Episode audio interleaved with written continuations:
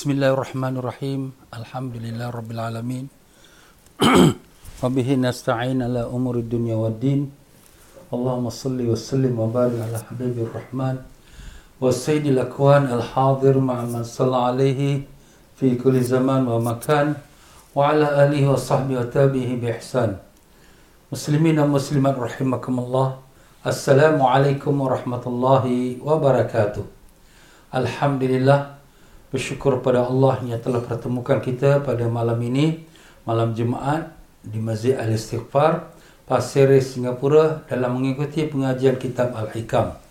Ya para jemaah sekalian, seperti biasa kita akan mulakan pembacaan kitab Al-Hikam. Dengan sama-sama kita beristighfar mohon ampun daripada Allah. Dan demikian juga kita membaca kalimat tauhid mengingati akan tiada Tuhan melainkan Allah dan menyebut nama Allah khusyukkan hati kita pada Allah, lupakan segala ingatan dunia kita, tutup mata zahir kita dan buka mata hati kita. Bismillahirrahmanirrahim. Ila hadrat Nabi Sayyidina Muhammad sallallahu alaihi wasallam, alil athhar ashabil amr ajma'in, ila hadrat sultan awliya wa salihin, Sayyid Syekh Abdul Qadir Jailani qaddasallahu sirrul aziz, wa amadana Allah bi imdadi wa anasana bi harakati wa nafa'na bi barakatih, wa ila hadrat ahli silsilati tariqatil qadiriyah, وخصوصا شيخنا مرشدنا ورابطنا السنع في فد مسنا عبد القادر منصور دين القادر جلال بغدادي شهد الله ولهم الفاتحة. أعوذ بالله من الشيطان الرجيم. بسم الله الرحمن الرحيم. الحمد لله رب العالمين. الرحمن الرحيم. مالك يوم الدين. إياك نعبد وإياك نستعين. اهدنا الصراط المستقيم. صراط الذين أنعمت عليهم. غير المغضوب عليهم ولا الضالين. آمين. فقلت استغفروا ربكم إنه كان غفارا. أستغفر الله. أستغفر الله. أستغفر الله. أستغفر الله. أستغفر الله. أستغفر الله. أستغفر الله. أستغفر الله أستغفر الله أستغفر الله أستغفر الله أستغفر الله أستغفر الله أستغفر الله أستغفر الله أستغفر الله أستغفر الله أستغفر الله أستغفر الله أستغفر الله أستغفر الله العظيم الذي لا إله إلا والحي القيوم أتوب إليه. قال النبي صلى الله عليه وسلم جددوا إيمانكم بقوله لا إله إلا الله. لا إله إلا الله. لا إله إلا الله. لا إله إلا الله. لا إله إلا الله. لا إله إلا الله. لا إله إلا الله. لا إله إلا الله. لا إله إلا الله. لا إله إلا الله. لا إله إلا الله. لا إله إلا الله. لا إله إلا الله. لا إله إلا الله. لا إله إلا الله. لا إله إلا الله. محمد رسول الله صلى الله عليه وسلم. من قال في قلبه الله وناصره معينه بالدرن هو الله. فاغفر لنا يا الله.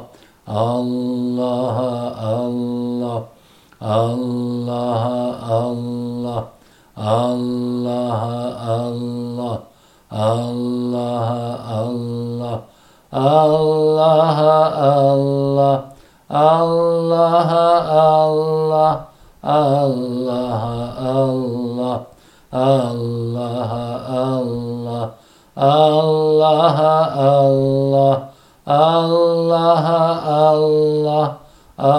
الله الله الله الله الله لا إله إلا الله محمد رسول الله صلى الله بسم الله الرحمن الرحيم الحمد لله رب العالمين. اللهم صل وسلم وبارك على سيدنا محمد وعلى آله وصحبه وسلم. اللهم افتح علينا وعلى ذريتنا فتوح العارفين اللهم علمنا ما ينفعنا وانفعنا بما علمتنا وزدنا علما. اللهم يا معلم إبراهيم علمنا يا مفهم سليمان فهمنا. سبحانك لا علم لنا إلا ما علمتنا. إنك أنت العليم الحكيم. ولا حول ولا قوة إلا بالله العلي العظيم. إلهنا أنت مقصودنا. ورضاك مطلوبنا. أعطنا محبتك ومعرفتك وصلى الله على سيدنا محمد وعلى آله وصحبه وسلم. والحمد لله رب العالمين. مسلمين مسلمات رحمكم الله.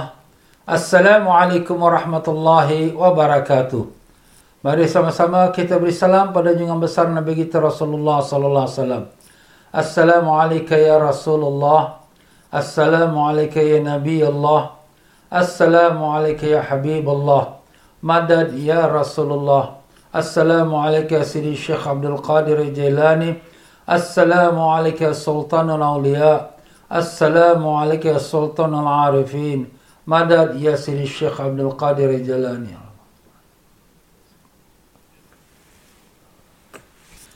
Ya muslimin dan muslimat rahimakumullah alhamdulillah syukur pada Allah yang telah pertemukan kita pada malam Jumaat yang penuh rahmat dan barakah pada bulan Rejab yang diberkati oleh Allah taala.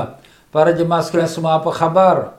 Alhamdulillah mudah-mudahan Allah panjangkan umur semua dalam sihat walafiat, ditanamkan iman dan taqwa, dibukakan pintu ma'rifat, dimati dalam iman dalam Islam dan dijumpakan kita semua dalam bertemu dengan Rasulullah sallallahu alaihi wasallam dapat barakah dan syafaatnya.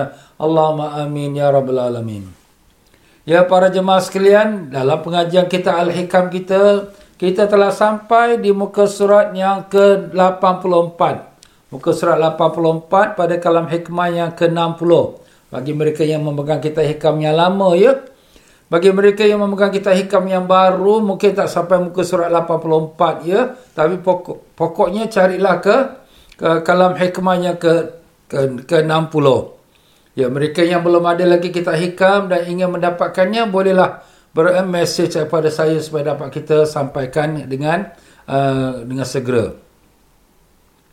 Ya, para jemaah sekalian, dalam pelajaran kita lepas, kita sedang membacakan tanda hati yang mati. Ha, tanda hati mati kita dah sebutkan bahawa orang itu tidak rasa apa-apa pun kalau dia buatkan dosa.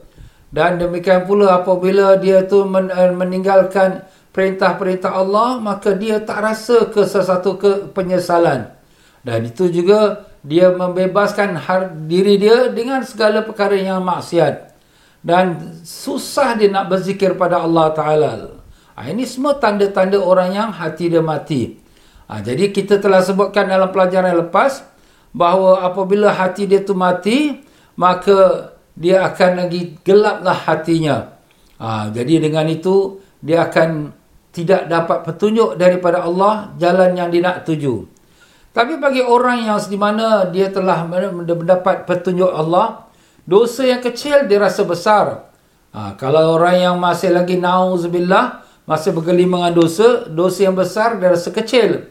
Ha, begitulah dia tuan-tuan dan puan-puan. Jadi kalau kita dalam hati kita, bila buat dosa tu kecil, Allah tak adalah kecil aja dosa ni. Ha, itu ada tanda hati dia tu mati.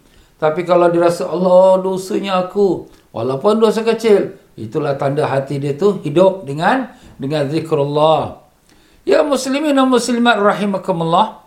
Masuk kita dalam pelajaran malam ini pula di muka surat yang ke-84 yang kitab yang lama di mana Al-Imam Ibn Atta'illah Skandari rahmatullah ta'ala semoga Allah ta'ala tinggikan darjatnya dan melimpahkan rahmat pada rohnya dan juga kepada Ustaz Salim Bahrasi penterjemah kitab hikam ini. Semoga Allah tinggikan darjatnya dan juga melimpahkan rahmat pada rohnya.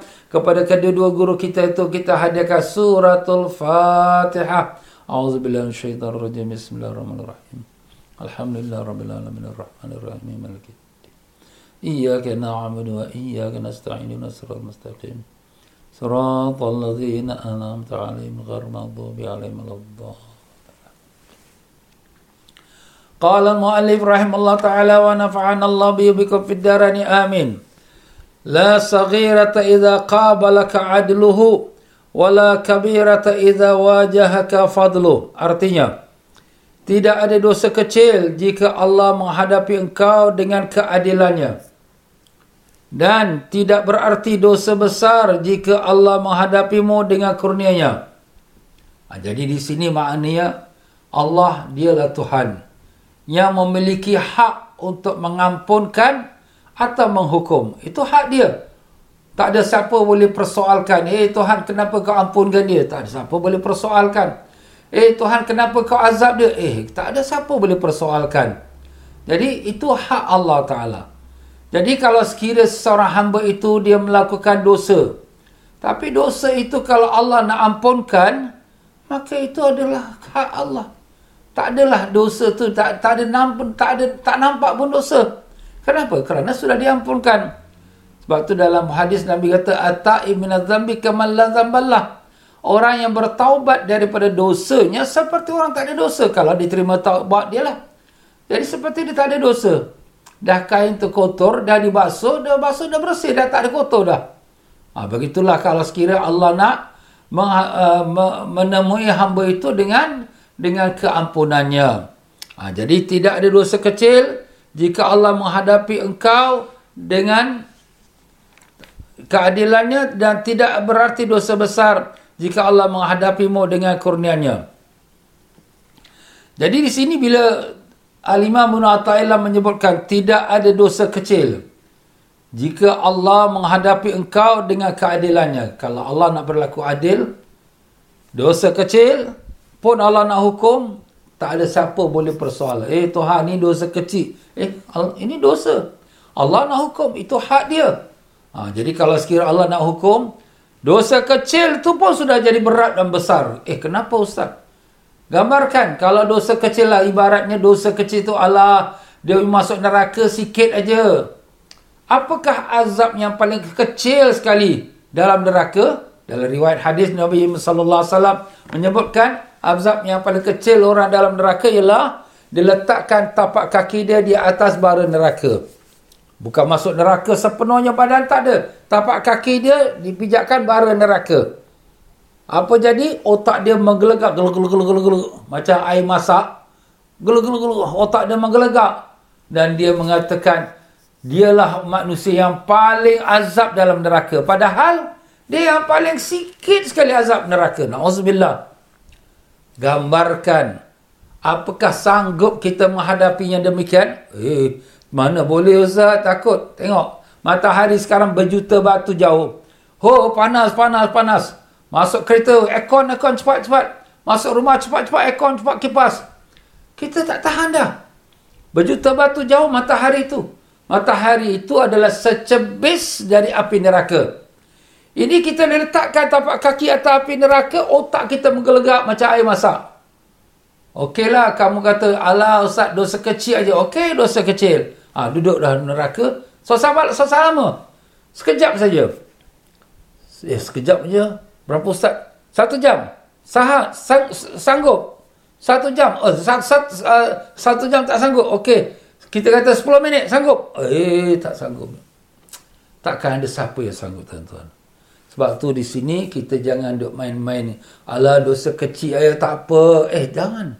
Walaupun dosa kecil. Ah, tak apalah. Dosa. Ya ustaz nanti dosa kecil ni Allah ampunkan. Mana kita tahu? Kalau Allah nak letakkan dengan hukuman dia, keadilan dia, ini dosa, hukum. Ha, ini pahala, bagi dia pahala. Kalau Allah nak buat keadilan, ini ad keadilan. Allah tak salim. Wa ma rabbuka bizzallami lil abid. Tidaklah Tuhanmu itu berlaku zalim kepada hamba-hamba dia. Allah tak zalim.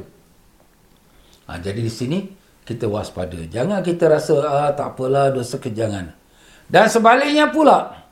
Dan tidak berarti dosa besar jika Allah menghadapimu dengan kurnianya. Ha, dengan kurnia itu maknanya dengan dengan kerahmatnya, dengan belas kasihannya. Tidak berarti, mana tak ada artinya. Dan tak dikiralah. Ha, dosa itu besar jika Allah menghadapimu dengan kurnianya dengan rahmatnya, dengan pengampunannya. Sebesar mana dosa sekalipun. Kalau Allah nak ampunkan, tak ada apa pun Maknanya dosa tu tak ada menjejaskan dia, tak ada akan merugikan dia dan tak akan mengazabkan dia. Kenapa? Karena Allah nak ampunkan. Kalau Allah nak ampunkan, tak ada siapa boleh kata, Tuhan kenapa dia ni, dia ampun. Eh, siapa kau nak soal aku? Ha, jadi kita ni sekarang ni, habis ustaz kalau macam tu kita boleh buat dosa lah. Eh, mana kita nak tahu? Allah Ta'ala nak ampunkan kita ke tidak, kita tak tahu. Eh, Tuhan maha mengampun. Ya, maha pengampun. Kalau tak nak ampunkan, boleh tak? Boleh, itu hak dia. Jadi kalau gitu, kita selalu waspada. Jangan dosa besar, dosa kecil pun jangan kita buat. Tapi jangan kita berputus asa. Kata-kata ini maksud daripada kata Alimah Ibn Atta'illah ini supaya jangan kita berputus asa. Aku dah buat dosa besar lah. Macam mana Tuhan takkan ampunkan aku. Hai, bagaimana aku ni nak minta kembali kepada Allah. Sudahlah, alang-alang dah berdosa ni, teruslah dosa. Ha, nampak? Itu dah masuk bisikan setan. Muka macam kau ni takkan Tuhan ampunkan. Dosa kau dah berkoyan dah, dah banyak dah. Ah, kalau gitu sudahlah buat dosa terus. Ah, itulah eh, kehendak syaitan supaya kita terus berdosa. Ah, sebab tu kita jangan putus asa pada rahmat Allah.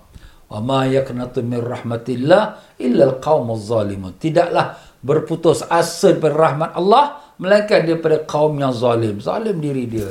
Dia zalim. Padahal Allah dah buka pintu pengampunan. Tapi dia tak minta ampun dan dia terus malah dia putus asa. Allah tak akan ampunkan aku. Jangan. Ha, sebab itulah di sini, bagi kita orang beriman ni, kita kena ada dua-dua.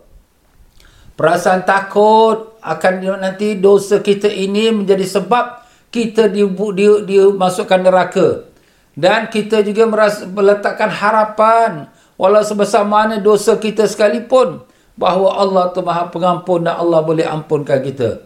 Ha, jadi dua-dua ni bertimbang sama. Seperti sepertilah seekor burung yang terbang. Dia ada dua sayap. Kalau satu sayap saja dia terbalik jatuh. Ha, dia tak boleh. Dia kena dua sayap. Jadi begitulah kita orang mukmin. Kita kena ada dua dua sayap. Sayap apa? Sayap harapan Allah ampunkan dosa kita sayap khauf takut Allah akan murka dan azab dengan kita. Jadi dengan adanya dua sayap ini dia dapat terbang belayar selamat ya. Nak buat dosa, eh dosa lah. Nanti tak boleh ni haram ni. Tapi kalau dah terbuat dosa, astagfirullah, ya macam mana aku dah terbuat dosa ni? Astagfirullah, minta ampunlah Allah Taala Maha Pengampun. Ha, sebab tu selalu kita ada mendengarkan kisah seorang Bani Israel yang telah membunuh 99 orang. Dia pergi jumpa pada seorang rahib. Ha, rahib ni ahli ibadat. Seorang abid. Aku ni dah bunuh 99 orang. Ha, kalau aku nak taubat, Tuhan terima tak taubat aku? Kata si abid ni, eh, muka macam kau dah bunuh 99 orang. Tuhan tak terima dah. Dia pun bunuh si abid ni. Abid ni ahli ibadat lah ha, maka matilah orang tu dah jadi seratus. Dia jumpa pula pada orang alim. Hai orang alim, aku dah bunuh seratus orang. Bolehkah Allah Ta'ala terima taubat aku? Ha, maka orang alim ni ada ilmu. Kalau lebih dari itu pun, kalau kau bertaubat, Allah akan terima taubatmu. Maka dia pun bertaubat. Maka, tapi orang alim ni kata, kau kena tinggalkan kampung kau yang dulu kau duduk itu, Ha, sebab kampung yang dia duduk tu bercampuran dengan orang-orang jahat. Tinggalkan kampung yang kau duduk tu yang jahat tu, pergi kampung tempat orang yang baik-baik ni.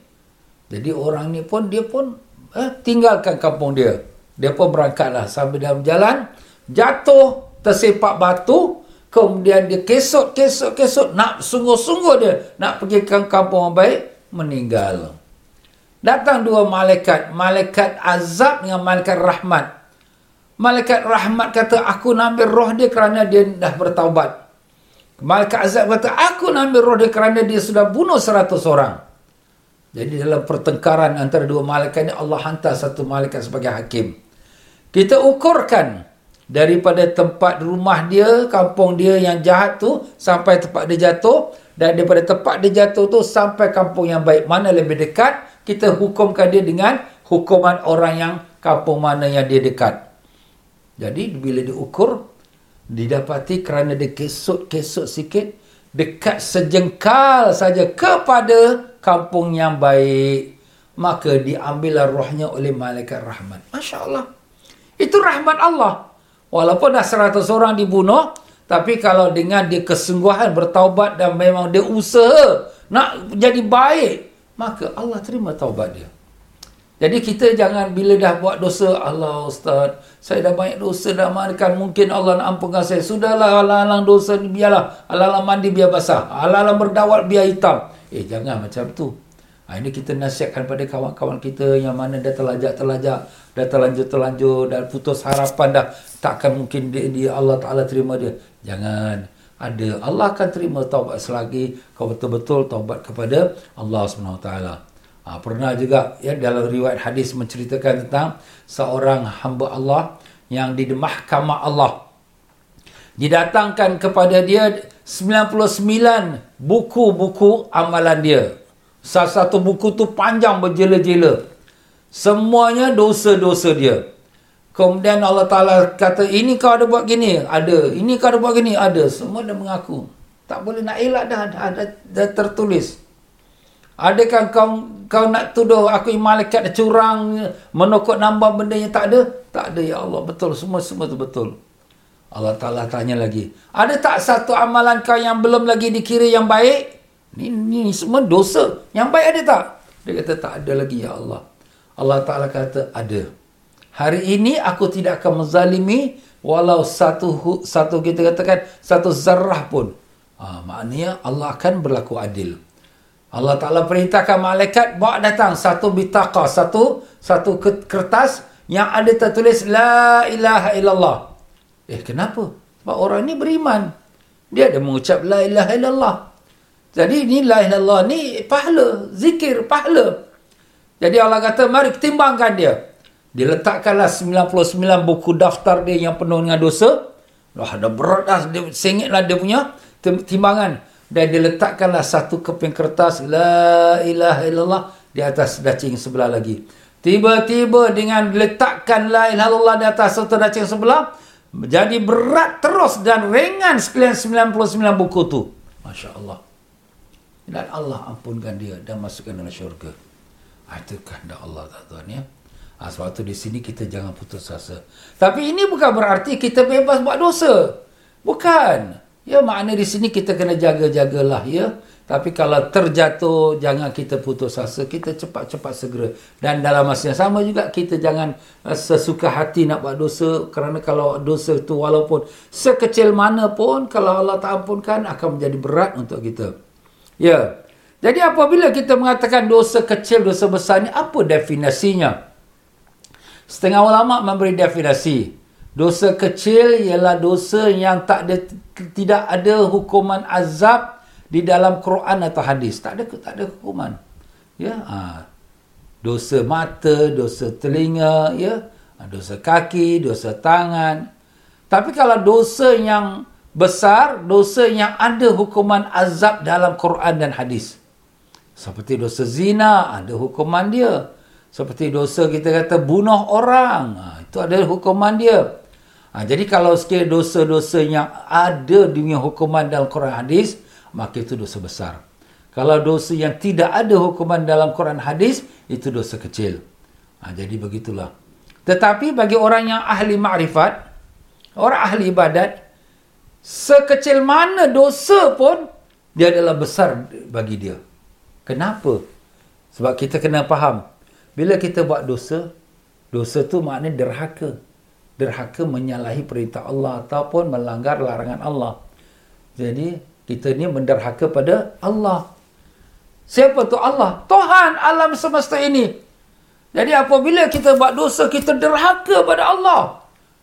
Nah, Allah ustaz kecil. Tapi kau derhaka pada Allah. Jadi bagi orang yang beriman, sekecil mana dosa pun, dia merasakan itu besar kerana dia telah derhaka kepada Tuhan Rabbul Alamin. Ha, nampak? Belum lagi buat dosa besar. Dosa kecil mana pun. Di Allah, aku dah buat dosa astagfirullahalazim. Ha, itulah yang kita eh, eh, lihat bagaimana orang-orang wali-wali Allah ya. Walaupun dosa kecil saja. Tapi dia serasa menyesal istighfar minta ampun kepada Allah. Ha, dan banyak lagi lah kisah-kisah kalau saya nak sebut. Ha, jadi begitulah dia tuan-tuan dan puan-puan rahimakumullah ya. Ha, namun demikian sebagaimana kita dah sebutkan, kalau orang tu bertaubat pada Allah, Allah akan menerima taubat. Bahkan Allah gantikan dia punya dosa menjadi pahala. Auzubillahi syaitanir rajim. Fa ulaika yubaddilullahu sayyiatihim hasanat wa kana Allah ghafurar rahima. Wa amila salihan fa ulaika yubaddilullahu sayyiatihim sayyiatihim hasanat wa kana Allah ghafurar rahima sesiapa yang bertaubat wa man taba wa amila salihan dan beramal salih. Ha, bukan taubat saja bukan kata ya Allah aku taubat tapi dia berubah. Buat amal salih. Tinggalkan yang dosa-dosa dia. Maka Allah tukarkan sekalian dosa-dosa dia menjadi pahala ini luar biasa Allah Taala ni subhanallah begitu sekali orang kata sangat pemurah dan sangat penyayang. Gambarkan orang dah buat salah. Okeylah aku maafkan kau. Okey. Itu pun dah baguslah tu. Sekarang orang ini dah buat salah. Okeylah aku maafkan kau. Dan semua kesalahan kau tu aku gantikan pula dengan pahala. Eh. Kita dah buat salah. Kita dah mencuri seribu dolar. dolar. Okeylah aku maafkan kau. Seribu dolar kau curi tu. Aku bagikan kau seribu dolar lagi yang lain pula. Ah. Eh, aku dah buat salah, dia bagi pula aku dapat pahala. Ha, inilah dia Allah. Subhanallah. Jadi kalau dia dah buat dosa setinggi gunung lah sekalipun. Tiba-tiba bila dia bertaubat dan beramal salih. Setinggi gunung dosa tu Allah jadikan pahala. Allah.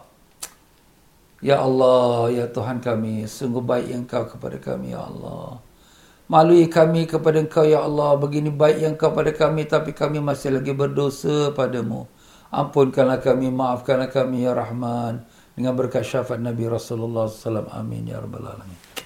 Ha, inilah dia tuan-tuan dan puan-puan ya. Sebab tu di sini janganlah kita buat dosa. Malu kita pada Allah ya. Allah begitu baik kepada kita, tapi kita pula melakukan dosa. Dan jangan kita rasa dosa kita ala sikit-sikit jangan. Nanti di hari akhirat kita akan terkejut. Wa badalahum mimma amilu dan akan nanti mereka melihat di hari akhirat Eh, minal eh wa badalahum minallahi ma lam yakunu yahtasibun mereka tak sangka yang mereka punya dosa tu masih lagi tertulis dalam kitab-kitab dalam buku catatan Allahu akbar ya kita masuk di muka surat 85 berkata tuan penterjemah kita sabda nabi kita sallallahu alaihi wasallam la kabirata ma'al istighfar wala saghirata ma'al israr tidak ada artinya dosa besar jika disertai dengan istighfar, minta ampun. Dan tidak dapat dianggap dosa kecil jika dikerjakan terus menerus. Jadi kalau orang tu dah dosa, dia beristighfar terus minta ampun kepada Allah. Dosa besar tu tak ada apa arti pun. Maknanya tak ada memberi kesan. Kenapa? Kerana dia sudah, sudah bertaubat pada Allah. Walau sebesar mana sekalipun, Pernah satu masa seorang perempuan yang tukang pembersih Masjid Nabawi. Kemudian lepas itu, uh, maaf, seorang perempuan datang kepada Nabi Sallallahu Alaihi Wasallam, ya, dan mengaku diri dia telah berlakukan zina. Uh, kemudian lepas itu dia mengandung. Kemudian Nabi kata, beli, eh, pergilah kau sampai lahirkan anak, dan kemudian disusukan, kemudian datang lagi padaku. Kemudian Nabi pun menghukumkan dia hukum rejam. Sebab dia dah, orang dah kahwin. Jadi dia berzina, kena rejam. Bila dah rejam, dia dah meninggal. Orang-orang duk mencemoh kita, eh, mencemoh dia. Oh, ni perempuan ni macam ni, macam ni. Nabi kata, jangan kamu mencemoh dia. Sungguh dia telah bertaubat kepada Allah. Andai kata taubat dia tu dibagi-bagi kepada seluruh ahlul Madinah, masih mencukupi lagi. Eh, Masya Allah. Mana taubatnya sungguh agung dan tinggi di sisi Allah. Andai kata taubat dia tu dibagi-bagilah sikit, ambil sikit. Seluruh orang Madinah. Masih lagi cukup untuk seluruh orang Madinah. Jadi itulah dia tuan-tuan. Jangan kita pandang rendah. Oh, Ustaz dia ini pernah buat. Itu dulu dia pernah buat. Dia pernah dosa. Tapi dia taubat pada Allah. Kita tak tahu. Kita duk, duk ingatnya sejarah dia yang lama. Sahabat-sahabat Nabi pun zaman sebelum Islam. Zaman jahiliah bunuh anak sampai mati. Ya, mereka tanam anak perempuan tu hidup-hidup. Dan begitu juga sahabat-sahabat Nabi sebelum Islam. minum arak, penyembah berhala.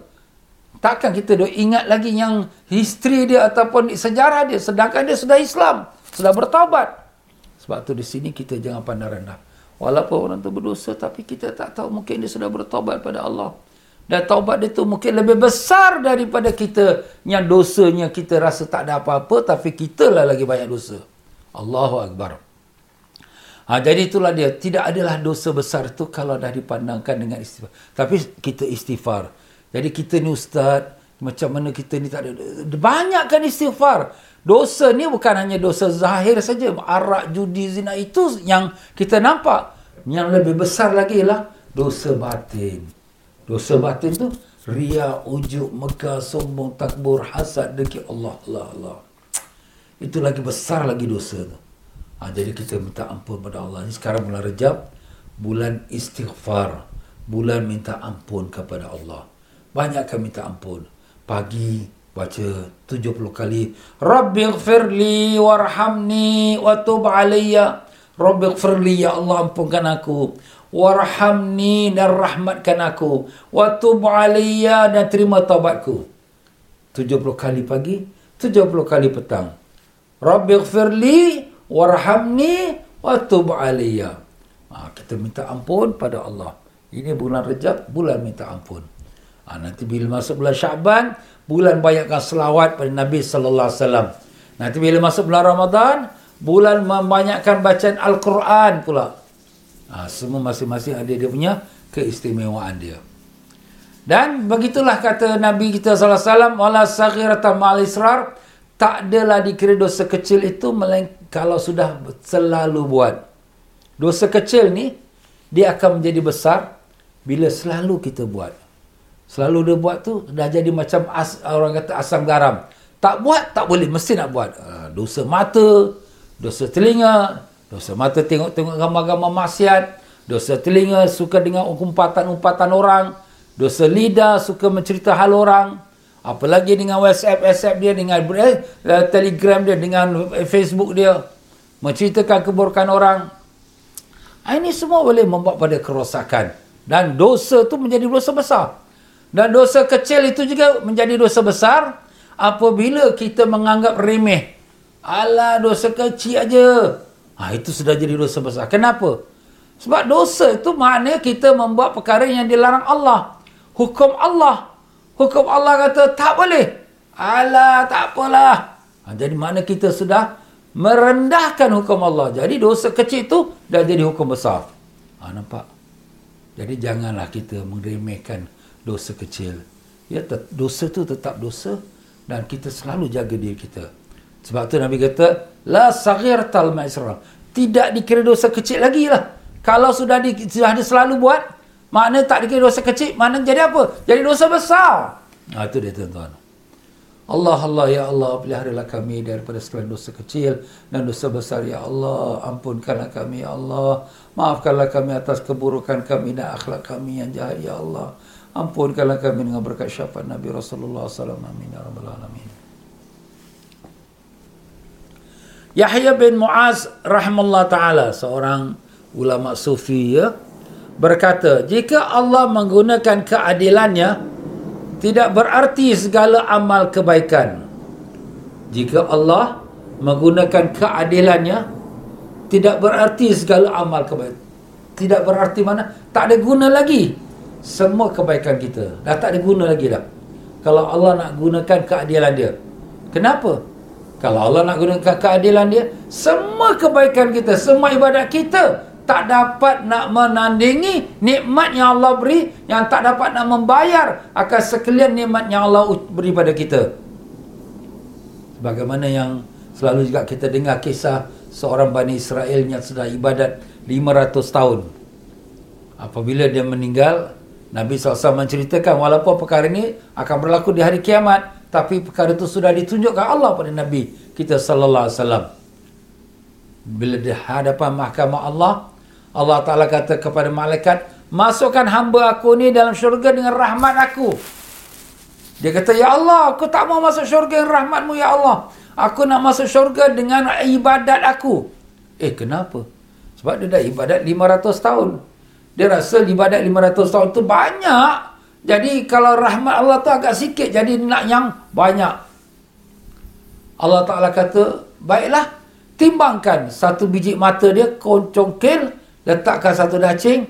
Dan 500 tahun ibadat dia letakkan satu dacing. Tiba-tiba satu biji mata ni lebih berat daripada 500 tahun. Nah, engkau 500 tahun ibadat pun belum dapat bayar satu biji mata. Bagaimana lagi satu biji mata sebelah? Bagaimana lagi kaki tangan seluruh anggota tubuh badanmu? Bagaimana lagi nikmat yang aku beri pada engkau? Makan, minum, waringi, keluarga, isteri, rumah, tangga semua. Kalau gitu, malaikat bawa dia masuk dalam neraka. Diheret dia dalam masuk, masuk neraka. Nak sampai neraka tu lagi 500 tahun. 500 tahun nak sampai neraka. Jauh lagi ni. Dah tak tahan, bahan panas, panas, panas. Masya Allah.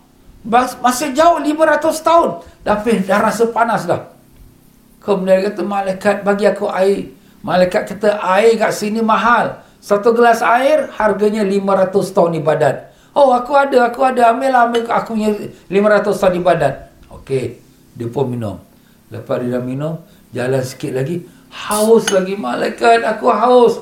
Malaikat kita sekarang kau nak bayar dengan apa? 500 tahun ibadat kau pun dah habis dah. Dia pun kata, Ya Allah, masukkan aku dalam syurgamu dengan rahmatmu, Ya Allah. Ha, nampak tuan-tuan? Dia pun diambil dengan rahmat Allah dimasukkan ke syurga. Itulah dia tuan-tuan. Jadi kalau kita punya ibadat setinggi mana sekalipun, kalau Allah nak bersifat adil, makna menghukum kita dengan sesuai dengan kelayakan kita, memanglah tak ada siapa yang boleh terlepas pada neraka. Jangan kata Allah nak minta kita balaskan. Tak ada Allah tak minta kita balas nikmat dia. Tapi kita yang dosa kita sendiri. Kita beribadat pada zahir kita. Semayang, puasa, tahajud, Quran. Alhamdulillah. Tapi hati kita. Perasaan kita. Orang tengok kita rasa kita baik. Kita orang hormat kita. Kita kata orang tahu aku ahli ibadat. Kita lalu tapi anjing. Anjing pun oh tutup tunduk kepala. Oh tengok anjing ni hormat aku. Dia tahu aku ahli tahajud. Dia tahu aku ahli Quran. Ini sudah rasa ujub. Allah Allah. Habis dia punya pahala ibadat dia. Belum lagi dengan dosa-dosa kalau dia buat. Belum lagi Allah nak timbangkan dengan nikmat-nikmat yang Allah beri. Allah. Kalau Allah nak menghukum kita dengan keadilannya, maka Walaupun sebesar mana amal kita pun tak ada nilai dan harga di sisi Allah. Ya Allah, ya Tuhan kami. Kami tahu amalan kami tak ada nilai di hadapanmu, Ya Allah. Walau seberat debu pun tak ada nilai, Ya Allah. Yang ada pada kami hanya dosa saja. Maafkanlah kami, Ya Allah. Terimalah kami sebagai hamba yang kau rahmatkan, yang kau belas kasihani dengan berkat syafaat Nabi Rasulullah SAW. Amin, Ya Rabbal Alamin kita mintalah pada Allah tuan-tuan ya.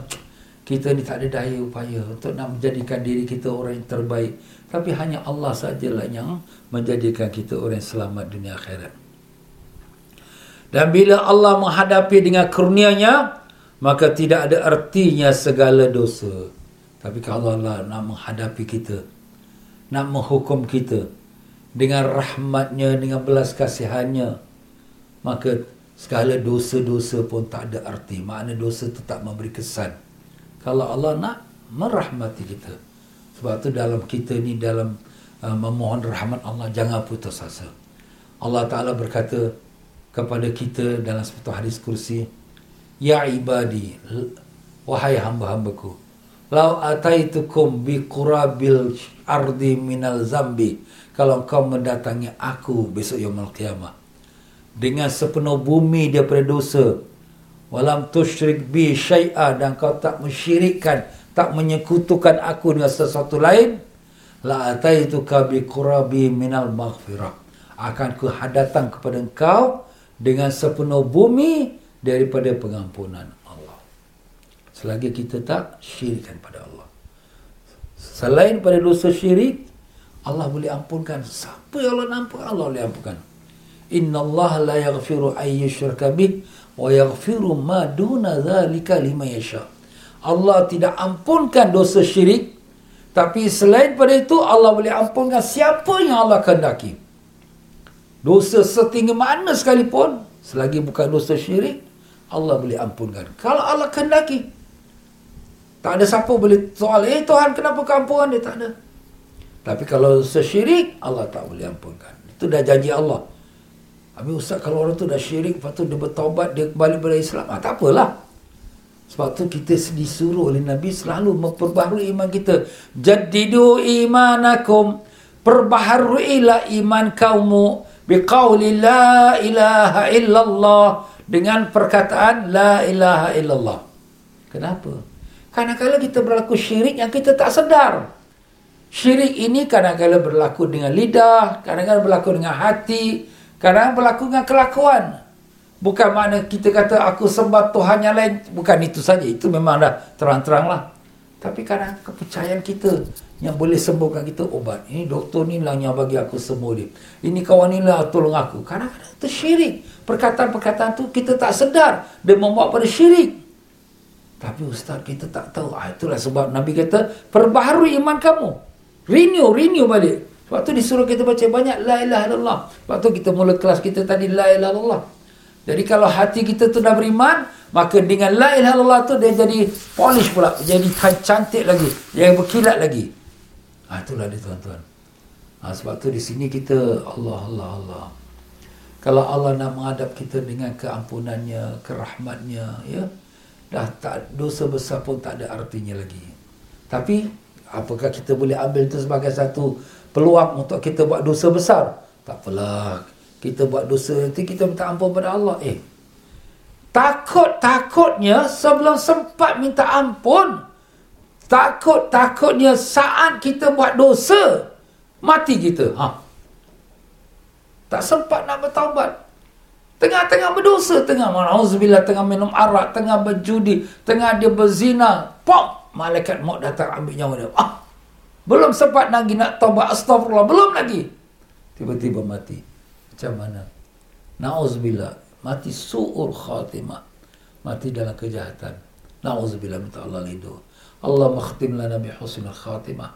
Wala takhtim alaina ya Allah bisul khatimah. Ya Allah matikanlah kami semua dalam husnul khatimah. Mati dalam kebaikan.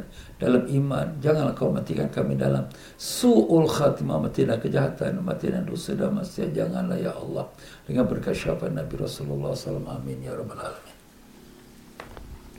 Yahya bin Mu'az rahimahullah ta'ala berkata lagi dalam berdoa dia kepada Allah. Tuhanku, jika engkau kasih kepadaku, keampunkanlah semua dosaku ya Allah. Kalau kau kesiakan aku, ampunkanlah dosaku ya Allah. Masya Allah. Minta ampun itu adalah merupakan satu perkara yang besar. Kita nak minta rumah, minta rezeki. Allah kasih pada aku, minta ampun. Eh ustaz, mintalah yang lain-lain. Eh, yang lain itu kecil. Kita minta rumah, minta rezeki, minta kereta, minta apa pun. Semuanya adalah kecil. Kerana semuanya berbentuk keduniaan yang sementara. Tapi minta ampun pada Allah, itulah kenikmatan yang paling besar. Kerana bila Allah sudah ampunkan seseorang hamba, Allah akan redha dengan dia. Bila Allah redha dengan dia, Allah senangkan dia dalam hidup dunia dan Allah selamatkan dia di yaumul akhirat dan Allah masukkan dia dalam syurga. Daripada Allah ampunkan dia. Sebab tu apabila Sayyidatina Aisyah radhiyallahu anha tanya kepada Nabi, "Ya Rasulullah, kalau aku jumpa malam Lailatul Qadar, apa nak aku doa?" Saya Nabi pun mengatakan, "Bacalah ya Aisyah, Allahumma innaka afuun tuhibbul afwa fa'fu anni." Ya Allah, kalau Tuhan yang maha pengampun, dan kau suka ampunkan, ampunkanlah aku. Minta ampun. Sebab tu di sini kata Muaz bin Sayyidina Muaz, Yahya bin Muaz rahimahullah ta'ala, Ya Tuhanku, jika kau kasih padaku, ampunkanlah semua dosaku. Tapi jika engkau murka kepadaku, tidak engkau terima amal kebaikanku. Allah. Kalau engkau murka padaku, kau tak terima amal kebaikan. Jadi dimaksud di sini kalau Allah murka kita setinggi mana amalan kita setinggi gunung sekalipun Allah tak akan terima. Sebab tu jangan cari kemurkaan Allah. Selalu kita minta rahmat dari Allah. Selalu kita minta ampun daripada Allah. Allah tu Maha Pengampun, Maha Penyayang. Nabi kita sallallahu alaihi wasallam satu masa memanglah Nabi ni sayang pada umat. Maka berkatalah Allah Taala kepada Nabi kita sallallahu alaihi wasallam, "Ya Muhammad, kau ni sungguh sayang pada umat kau, kau nak selamatkan umat kau, kau nak masukkan semua umat kau dalam syurga. Baiklah, aku serahkan urusan umat kau pada kau ya Muhammad." Maknanya, buatlah apa yang kau nak. Eh, sudah tentu baguslah Ustaz. Nabi nak masukkan semua umat dalam syurga. Tapi tengok jawapan Nabi. Seorang yang mendapat petunjuk dari Allah. Apa jawapan Nabi? La ya Allah, tidak, tidak. Tidak ya Allah. Kenapa? Kenapa tak mau terima sebagai Allah dah bagikan dia punya sifat maknanya segala apa kehendak Nabi itu buat pada umatnya buatlah. Nabi kata tidak ya Allah. Kenapa? Karena engkau lebih arhamur rahimin. Engkau lah lebih kasih sayang daripada segala orang yang kasih sayang. Antara Nabi dengan Allah, siapa lebih kasih sayang? Allah. Allah lebih kasih sayang. Nabi sedar diri dia manusia. Memang dia sayang pada umat. Tapi sebagai manusia dia boleh berubah. Tapi Allah sifatnya tak berubah. Arhamur rahimin. Yang maha pengasih lagi yang maha penyayang. Masya Allah tengok. Allah sayang kepada kita. Habis Ustaz kalau Allah sayang kepada kita, kenapa ni Allah bagi kita COVID-19 ni? Kerana Allah sayanglah Allah bagi COVID-19. Nak supaya selamatkan kita. Sebab kita ni dah terlalu jauh perginya. Kita dah terlalu lalai dengan dunia. Jadi dengan sebab itu Allah hantar COVID-19 sekarang semua dah isau. Semua dah menangis, dah bertaubat. Minta ampun pada Allah. Kan bagus. Sebab dunia ni bukan segala-galanya. Dunia ni sementara. Tapi kerana kamu dia terlalu sangat dengan dunia, seolah dunia inilah tempat segala-galanya. Bermati-matian kita untuk dunia, untuk dapat segala-galanya untuk dunia. Tiba-tiba kita mati pop. Sebab dunia bukan tempat kita. Oh Ustaz, bukan tempat kita. Yalah, kita perlu makan minum, ada rumah. Okey, betul. Tapi bukanlah habis masa kita untuk dunia. Sampai tak ada masa untuk ibadat. Tapi dengan ada COVID ni, kita pun ada masa ruang dengan isteri, dengan anak. Ada belajar agama, ada baca Quran, ada bangun tahajud. Alhamdulillah. Ini satu nikmat. Dan kemudian kita pun mati. Ya. Memang itulah dunia. Tak ada siapa yang kekal dalam dunia.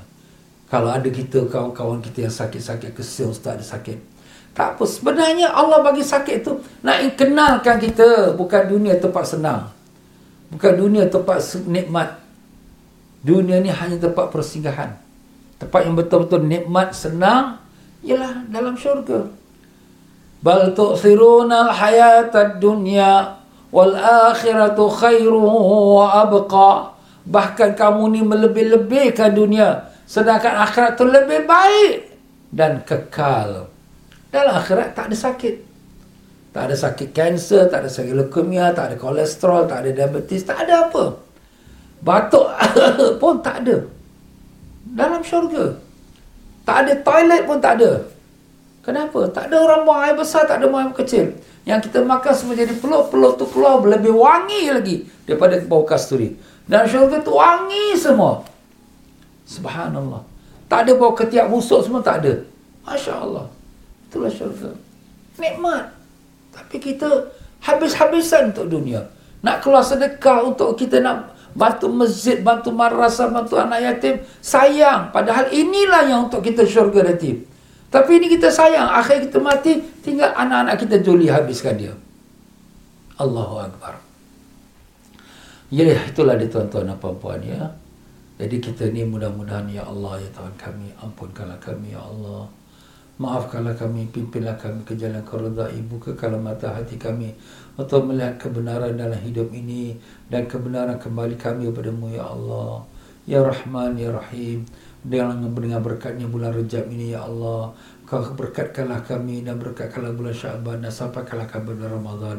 Allahumma barik lana fi Rejab wa Syaban wa ballighna Ramadan.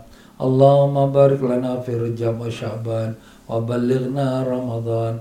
Allahumma barik lana fi Rejab wa Syaban wa ballighna Ramadan. Sallallahu alaihi wasallam Muhammad wa ala alihi wasallam. Alhamdulillah rabbil alamin. Ya tuan-tuan dan puan-puan. Kita baca istighfar ni jangan hanya untuk diri kita saja. Jangan lupa baca istighfar untuk mak bapak kita. Dan jangan lupa baca istighfar untuk seluruh umat yang beriman. Dalam sepotong hadis Nabi sallallahu alaihi wasallam bersabda, siapa yang istighfar untuk umat yang orang Islam, untuk orang beriman, maka dituliskan bagi dia pahala sebanyak mana orang yang beriman tu. Masya-Allah. Kalau kita berdoa ya Allah ampunkanlah aku ibu bapa aku dan semua orang beriman sebanyak mana orang beriman? Para orang beriman ramai ni. Sekarang saja dah 1.7 bilion. Sebelum tu lagi lagi berapa banyak lagi berapa banyak. Dan sebelum zaman nabi kita zaman nabi-nabi dahulu lagi semua yang beriman. Maka sebanyak mana orang beriman dituliskan pahala. Oh ada 10 bilion. Baik 10 bilion pahala. Sekali kita baca kalau dua kali. Mari kita baca sama-sama اللهم رب اغفر لنا ولوالدينا ولجميع المسلمين والمسلمات والمؤمنين والمؤمنات الأحياء منهم والأموات. رب اغفر لي ولوالدي وللمؤمنين والمؤمنات والمسلمين والمسلمات الأحياء منهم والأموات رب اغفر لي ولوالدي وللمؤمنين والمؤمنات والمسلمين والمسلمات الأحياء منهم والأموات سبحانك اللهم وبحمدك أشهد أن لا إله إلا أنت أستغفرك وأتوب إليك Ya tuan-tuan dan puan-puan Itulah saja untuk kita pada malam yang barakah ini Malam Jumaat bulan Rejab ya banyakkan istighfar ya dan kemudian jangan lupa untuk kita pun banyak mohon doa daripada Allah. Dan tuan-tuan dan puan-puan rahimahkumullah, pengajian kita malam ini merupakan daripada sesi dakwah yang telah dianjurkan oleh Masjid Al-Istighfar. Oh, nama pun istighfar tuan-tuan. Ha, masjid pun istighfar. Jangan masjid istighfar, kita tak istighfar. Kita lebih lagi kena istighfar. Ya, dan ini tuan-tuan dan puan-puan masjid kita pun pada zaman COVID ni banyak kekurangan daripada derma-derma para jemaah kerana orang pun datang sikit. Jadi dengan itu tuan-tuan marilah sama-sama kita membantu masjid kita dengan berderma kepada akaun nombor yang ada di depan kita tuan-tuan ya. Mudah-mudahan menjadi amal kita di sisi Allah. Ya tuan-tuan dan puan-puan minta maaf banyak dalam penyampaian saya apa-apa kekurangan yang mana benar daripada Allah yang salah silap pada kelemahan saya, kebodohan saya dan kebebalan saya. Dan marilah dengan itu kita akhiri dengan kita mengucapkan wabillahi taufiq wal hidayah. Wassalamualaikum warahmatullahi wabarakatuh